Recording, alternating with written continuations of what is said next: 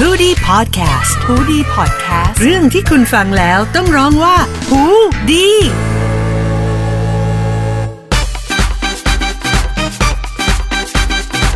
ค่ะยินดีต้อนรับทุกคนเข้าสู่รายการอีก 5 นาทีตีสามนะคะ ไม่จบตอนนอนไม่ได้ รายการที่เราอ้างว่านี่คืองาน แต่จริงๆ เราแค่อยากมาเมาส์มอยเรื่องสารพันสิ่งบันเทิงกันค่ะ สัปดาห์นี้นะคะ เรามาต่อจากอาทิตย์ที่แล้ว ที่บุ๋มเปรยไปว่าวินเซนต์แวนโก๊ะเนี่ยอาจจะไม่ได้ฆ่าตัวตาย อ่าที่เราพูดกันไปถึง อาทิตย์ที่แล้วเราพูดถึงเรื่องประวัติของวินเซนต์แวนโก๊ะใช่ไหมคะอาทิตย์แล้วบุ๋มก็จบไว้ว่าวินเซนต์แวนโก๊ะเนี่ยฆ่าตัวตายยิงตัวเองในทุ่งข้าวสาลีก่อนที่จะสลบไป แล้วก็ตื่นขึ้นมาเพราะว่าอากาศเย็นๆ แล้วก็เดินกลับโรงแรม พร้อมรูกระสุนในช่องท้องค่ะ ซึ่งเหตุผลที่วินเซนต์แวนโก๊ะฆ่าตัวตาย ในช่วงนั้นหลายคนคิดว่าเป็นเพราะว่าเขากลัวที่จะเป็นภาระให้น้องชายค่ะทีโอ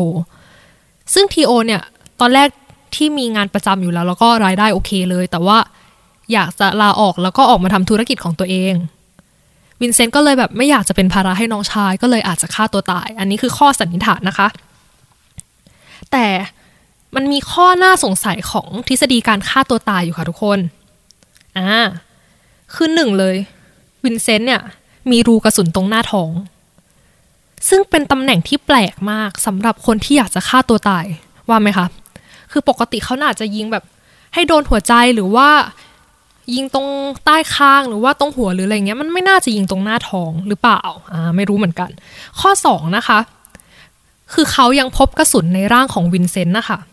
หมายความว่าหมายความว่าอะไรหมายความว่ามันต้องมีระยะห่างในการยิงประมาณหนึ่งค่ะทุกคน ซึ่งระยะห่างเนี้ยวินเซนต์ไม่น่าจะยิงด้วยตัวเองได้ ข้อ 3 ค่ะ ถ้าวินเซนต์แวนโก๊ะสลบไปหลังจากยิงตัวเองในตอนบ่ายจริง แผลที่เห็นตอนเขากลับไปที่โรงแรมเนี่ย น่าจะใหญ่กว่านี้ และมีเลือดมากกว่านี้ หมายความว่าอาการเขาน่าจะหนักกว่านี้นะคะ ข้อ 4 ไม่มีใครพบปืนในทุ่งข้าวสาลีที่วินเซนต์บอกว่าเขายิงตัวเอง รวมถึงอุปกรณ์วาดรูปของเขาเนี่ยก็หายไปด้วยค่ะ อืมบุ๋มไปเจอ ข้อสันนิษฐานนี้มาค่ะ อาจจะพูดถึงหนังสือเรื่องนี้ไปในอาทิตย์ที่แล้วนะคะ ก็คือเป็นชีวประวัติเล่มใหม่ของวินเซนต์แวนโก๊ะค่ะ ชื่อวินเซนต์เอ้ยชื่อ Van Gogh The Life คือนักเขียนชีวประวัติสองท่านที่เขียนหนังสือเล่มนี้ค่ะ เขาเสนอว่าจริง ๆ แล้ววินเซนต์ไม่ได้ฆ่าตัวตาย แต่ว่าถูกเด็กผู้ชายในเมืองยิง แล้วเขาเนี่ยก็พยายามจะปกป้องเด็กชาย โดยไม่ให้ใครรู้ว่าเด็กพวกนี้คือใคร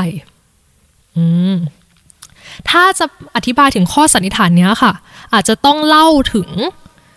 เหตุบริบทที่เกิดขึ้นตอนที่วินเซนต์ใช้ชีวิตอยู่ในเมืองออแวร์เมืองที่นี้ก่อน คือในช่วงที่วินเซนต์แวนโกอาศัยอยู่ในออแวร์เนี่ยค่ะ คือลองนึกภาพอของคุณลุงอายุแบบ 36 เลยค่ะ ที่แบบอาจจะผม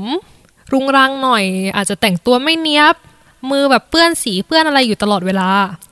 ก็จะเป็นคนที่แบบ ดูเป็น targetแบบเหมาะเป็น target ให้เด็กผู้ชายแกล้งอะไรเงี้ยค่ะ คือแบบดูแกล้งง่าย ดูแกล้งได้อะไรเงี้ยค่ะเขาก็เลยจะโดนกลุ่มเด็กผู้ชายรังแกเป็นประจำคือบางทีเนี่ยก็เอาเกลือมาใส่ในกาแฟของวินเซนต์บางทีก็เอางูไปใส่ในกล่องเครื่องเขียน หรือบางทีเนี่ยก็เอาเม็ดพริกอะค่ะ เอาไปถูถูถูตรงแปรงของแปรงสีของวินเซนต์นะคะเพราะเขารู้ว่าวินเซนต์เนี่ยชอบอมแปรงคือแบบหืม ร้ายเหมือนกัน แล้วเด็กคนหนึ่งที่ชอบบูลลี่วินเซนต์เนี่ย ก็คือเรเน่ แต่ว่าเรเน่เนี่ยค่ะ มีพี่ชายชื่อว่าแกสตัน แกสตันเนี่ย สนิทกับวินเซนต์เพราะว่าเขาอะอยากเป็นศิลปินเหมือนกัน แล้วเขาก็ชอบจะไปคุยกับวินเซนต์เพื่อเรียนรู้เรื่องของเรื่องราวศิลปะในปารีสหรือตามที่ต่างๆในยุโรปที่แบบวินเซนต์เคยออกเดินทางอยู่ในช่วงแบบตอนที่ยังหนุ่มกว่านี้อะไรเงี้ยค่ะ จนวินเซนต์กับ แกสตันเนี่ยสนิทกัน แล้ววินเซนต์ก็มองว่าแบบ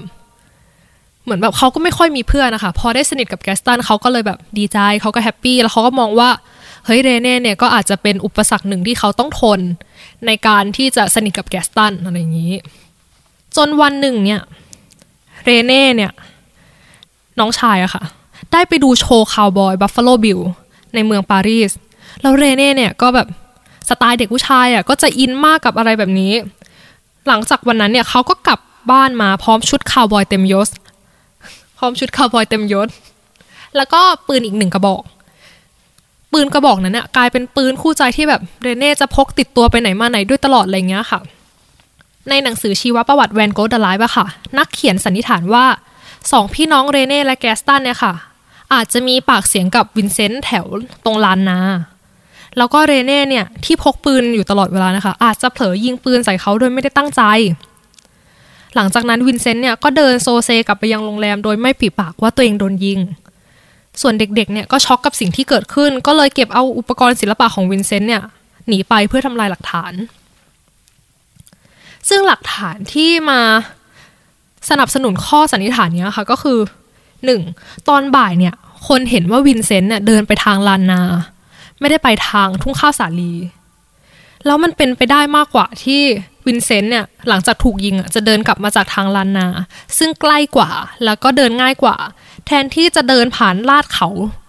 คือตรงทุ่งข้าวสาลีค่ะ มันเป็นลาดเขาแล้วก็แบบไกลไปประมาณแบบหนึ่งไมล์อะไรเงี้ย ซึ่งลองคิดภาพดูว่ามันยากมากที่เราจะแบบมีรูกระสุนที่ท้องโดนยิง แล้วก็เดินข้ามเขากลับมาเพื่อจะกลับมาที่โรงแรม แล้วหลังจากเหตุการณ์นั้นนะคะเรเน่แกสตันแล้วก็พ่อของเขาเนี่ย ก็เดินทางออกจากเมืองไป พอกลับมาเนี่ยเรเน่เรเน่เนี่ยที่เมื่อก่อนจะไม่ไปไหนถ้าแบบไม่มีปืนถ้าไม่มีปืนคู่ใจเนี่ย ก็ไม่พกปืนละพอถามถึงเหตุผลเนี่ยหลังจากผ่านไปสิบปีเรเน่ก็ตอบว่าวินเซนต์ขโมยปืนของเขาไปอืมอันนี้มันอาจจะไม่ได้มีหลักฐานมา พิสูจน์มากนะคะ แต่สำหรับสำหรับบุ๋มเนี่ยมันก็ดูมีความเป็นไปได้เลยอะเพราะว่าเรื่องเนี้ย เอาจริงๆ คือบุ๋มอยากให้เป็นไปได้ด้วยอะเพราะว่าข้อสันนิษฐานเนี้ยมันทำให้เราเห็นภาพของวินเซนต์แวนโกที่แตกต่างไปจากเดิม อย่างบุ๋มเองเนี่ยก็เข้าใจมาตลอดเหมือนกันว่า เขาเป็นศิลปินแบบ trouble genius อะค่ะแบบเป็นศิลปินที่เก่งมากแต่ว่ามีชีวิตที่รันทด แล้วก็สุดท้ายเป็นโรคซึมเศร้า จนจบชีวิตตัวเอง มันเหมือนมันย้ำมันย้ำแนวคิดที่ว่า เราจะต้องแบบมีความเศร้า ต้องแบบมีมีปมมีปัญหาถึงจะสร้างงานศิลปะที่ดีออกมาได้อะซึ่งจริง ๆ มันอาจจะไม่ใช่อะมันอาจจะเป็นแค่ช่วงเวลา เอ้ยแต่ไม่ได้บอกว่าแบบการมีปมมีปัญหาเนี่ยจะแบบสร้างงานศิลปะที่ดีไม่ได้นะ คือมันได้อะแต่ว่าอารมณ์ที่มีความสุขมันก็สามารถสร้างงานศิลปะที่ดีออกมาได้เหมือนกัน คือข้อสันนิษฐานเนี้ยมันทำให้บุ๋มรู้สึกว่าวินเซนต์แวนโกเนี่ย ไม่ได้เป็นแค่แบบ ศิลปิน genius ที่อยู่ในโลกศิลปะของตัวเองเฉยๆอะแต่ว่าเขาเป็นคนใจดี เป็นคนที่เข้าใจแล้วก็ให้ความสำคัญกับความยากลำบากของคนอื่นมากกว่าของตัวเอง คือเขามองว่าเด็กๆอะสมมติถ้าทฤษฎีนี้เป็นเรื่องจริงค่ะ เด็กๆเนี่ยอาจจะไม่ได้ตั้งใจยิงกันแหละแน่นอน มันอาจจะเป็นอุบัติเหตุ แต่ว่าถ้าคนอื่นรู้เนี่ย เด็กๆน่าจะใช้ชีวิตยาก ทั้งอนาคตของเด็กเนี่ยหายไปเลย แทบจะหายไปเลยทั้งสองคน อืม ในหัวบุ๋มเนี่ย ทฤษฎีเนี้ยมันก็เลย make sense มาก เพราะว่า เออ มันเป็นไปได้อะแต่ว่านี่ก็เป็นเพียงข้อสันนิษฐาน เป็นเพียงทฤษฎีเฉยๆค่ะ เพราะว่าข้อเท็จจริงจะเป็นยังไงเนี่ย เราคงไม่มีทางรู้ถึงเรื่องนั้นได้แล้ว เพราะขนาดตัววินเซนต์เองเนี่ยก็ย้ำตอนช่วงเวลาก่อนตายของเขาเนี่ยเขาก็ย้ำอยู่เสมอว่า เขาทำตัวเองบาดเจ็บ ผมเขายิงตัวเองเขาทำอะไรเงี้ย เพราะว่าอาจถ้าตามข้อสันนิษฐานนี้ก็อาจจะเพราะว่าเขาอยากจะปกป้องคนอื่นอ่าคือข้อสันนิษฐานเนี้ยจะเป็นจริงหรือไม่เนี่ย เราคงไม่มีทางรู้อะค่ะ แต่ว่าบุ๋มก็ขอฝาก ข้อนี้ไว้ให้ข้อสันนิษฐานเนี้ยไว้ให้ทุกคนได้ลองคบคิดกันละกันว่า เฮ้ยมันเป็นไปได้หรือเปล่า สำหรับวันนี้นะคะ เราจบกันตรงนี้ละกัน พบกันใหม่กับอีก 5 นาทีตีสามไม่จบตอนนอนไม่ได้ ทุกวันพุธที่หูดีพอดแคสต์ค่ะ สวัสดีค่ะ